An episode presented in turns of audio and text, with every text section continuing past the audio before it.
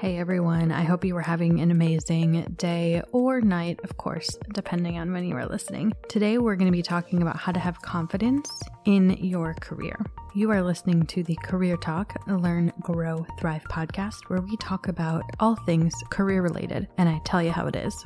I'm your host, Stephanie Dennis. My background is in human resources, which is what I have my master's degree in. And my passion is really helping others and sharing my knowledge, which is why I created the podcast. And this is a good time to mention this podcast does contain adult language. Let's dive right in today. So, how to have confidence in your career. And confidence in general can sometimes be difficult. So, I have eight 18, one eight tips for us on how to boost your confidence and feel better about like work and yourself so you can be more successful. So let's dive right into them here. Number one is know your value. So I would literally make a list, right? What do I bring to the table? What are my strengths? And really just know that you and your expertise and your experience and what you bring to the workplace is valuable because if it wasn't, they wouldn't be paying you, right? Number two, and this one is easy for some and not so easy for others, but making eye contact and just smiling. So as you're like walking around the office, make eye contact with people, smile, say hello. It seems very basic, but when we walk around and we're constantly looking down or kind of have our head tilted towards the ground, the body language is that of someone who is not confident. Number three, voice your opinions. So you're always going to feel more confident after you've had a chance to express your feelings or your opinions or your thoughts on something, even if those opinions aren't something that your team takes action on. Number four is asking for help. Number five is asking for feedback. And asking for feedback is really important because you always want to know, especially at work, and especially with your manager, where you kind of stand, if you will. So, if they're not regularly providing you feedback, which they should, but let's be honest, not all managers are great. Ask them, hey, how do you think I'm doing? Is there anything you think I could be doing better? What do you think I'm doing really good at? And it could be in a weekly one on one, and it could just be in passing, however you're comfortable asking. Number six is accepting compliments. So, oftentimes, and especially depending on where you live, and I laugh because I was born and raised in Minnesota, and I feel like the trend in Minnesota very much is to kind of deflect when you get a compliment. So, if someone says, Oh, I really like how your hair is done, you know, I grew up hearing, Oh, it's just a mess today or like somehow negating the compliment, if that makes sense. So instead, when someone gives you a compliment, just say thank you. That's it. Just thank you and accept that compliment. Number seven, know your worth. And this is kind of tied to number one, but more so like your actual worth when it comes to compensation. So if you don't know what people in your role are making, do that research and figure it out. Number eight is to prepare. And prepare in the sense of all of the things, right?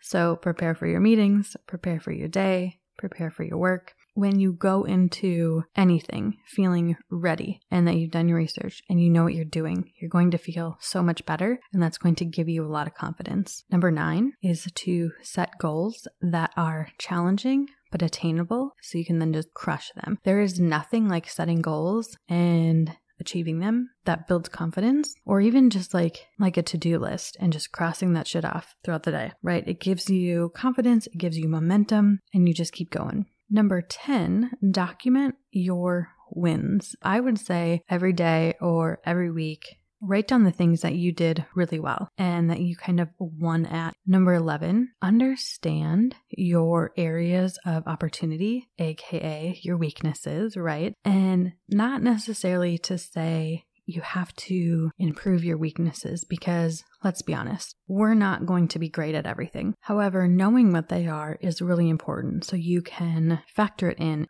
Number 12, play to your passion. Even if it's just a little bit, you want to be able to indulge in the things that you're passionate about and, and do what makes you happy. So play to your passion. Number 13, when you start to have negative self talk, stop them immediately and rephrase. So, for example, I am failing. Stop that in your brain and immediately replace it with something like, I can overcome the most complicated challenges. And if you guys want to hear more, this really ties into limiting beliefs. And so I actually did an entire episode on limiting beliefs released March 21st with Ryan. So check that out. Number 14, show up physically in a way that makes you feel really good about yourself. For example, I work at home However, I still, most days, and I say most because there certainly are days that I don't always have time, depending on uh, what craziness unfolds in the morning. However, majority of the time, I still get up, I still do my hair, I still do my makeup, and I still put on real clothes. Yeah, real clothes, even though I work at home, you know, what I would wear to an office because that gives me confidence. It makes me feel good about myself, which makes me feel good about the day. Number 15, learn a new skill or learn something new now that will help you further your career, or even something that will help you down the line in your career. For example, let's say you want to get into leadership down the road in your career. Maybe you start reading books about leadership. Maybe you take a webinar about really good leadership. Whatever that is for you, even if it's not something you need right now, start to develop skills that you either want to have or will need to have further down the road in your career. Number 16, smile. And I mentioned this with eye contact. However, even if you're not looking at anybody, if you're having kind of a rough day, there are so many times where I have literally just sat at my desk and smiled for like 20 seconds because even if it feels cheesy and lame and is kind of embarrassing, people are like, what is wrong with her? Smiling will actually change your attitude. Number 17, is affirmations. So, if there is a certain area that you're struggling with, create a positive affirmation around that and either put it on a sticky note. And if you don't want to have it at your desk because you want others to see, I have definitely taken dry erase markers and wrote things right on my mirror in my bathroom or sticky notes on my bathroom because every day you're getting up and you're brushing your teeth. And so you're at the sink in front of the mirror multiple times a day. In 18, clean your desk and your work area. Y'all, I am a little bit of a clean freak, a little bit organized, like a lot of bit organized. and I can tell you for sure, the people who I work with, I don't even have to see their desk. I can just know by talking to them on the phone and the way that they communicate whether or not their desk is a complete mess or whether or not it's very clean and organized. So when your desk is very clean and organized, like your productivity is a lot higher. You're able to focus a lot better, able to get more shit done, which all of that builds confidence.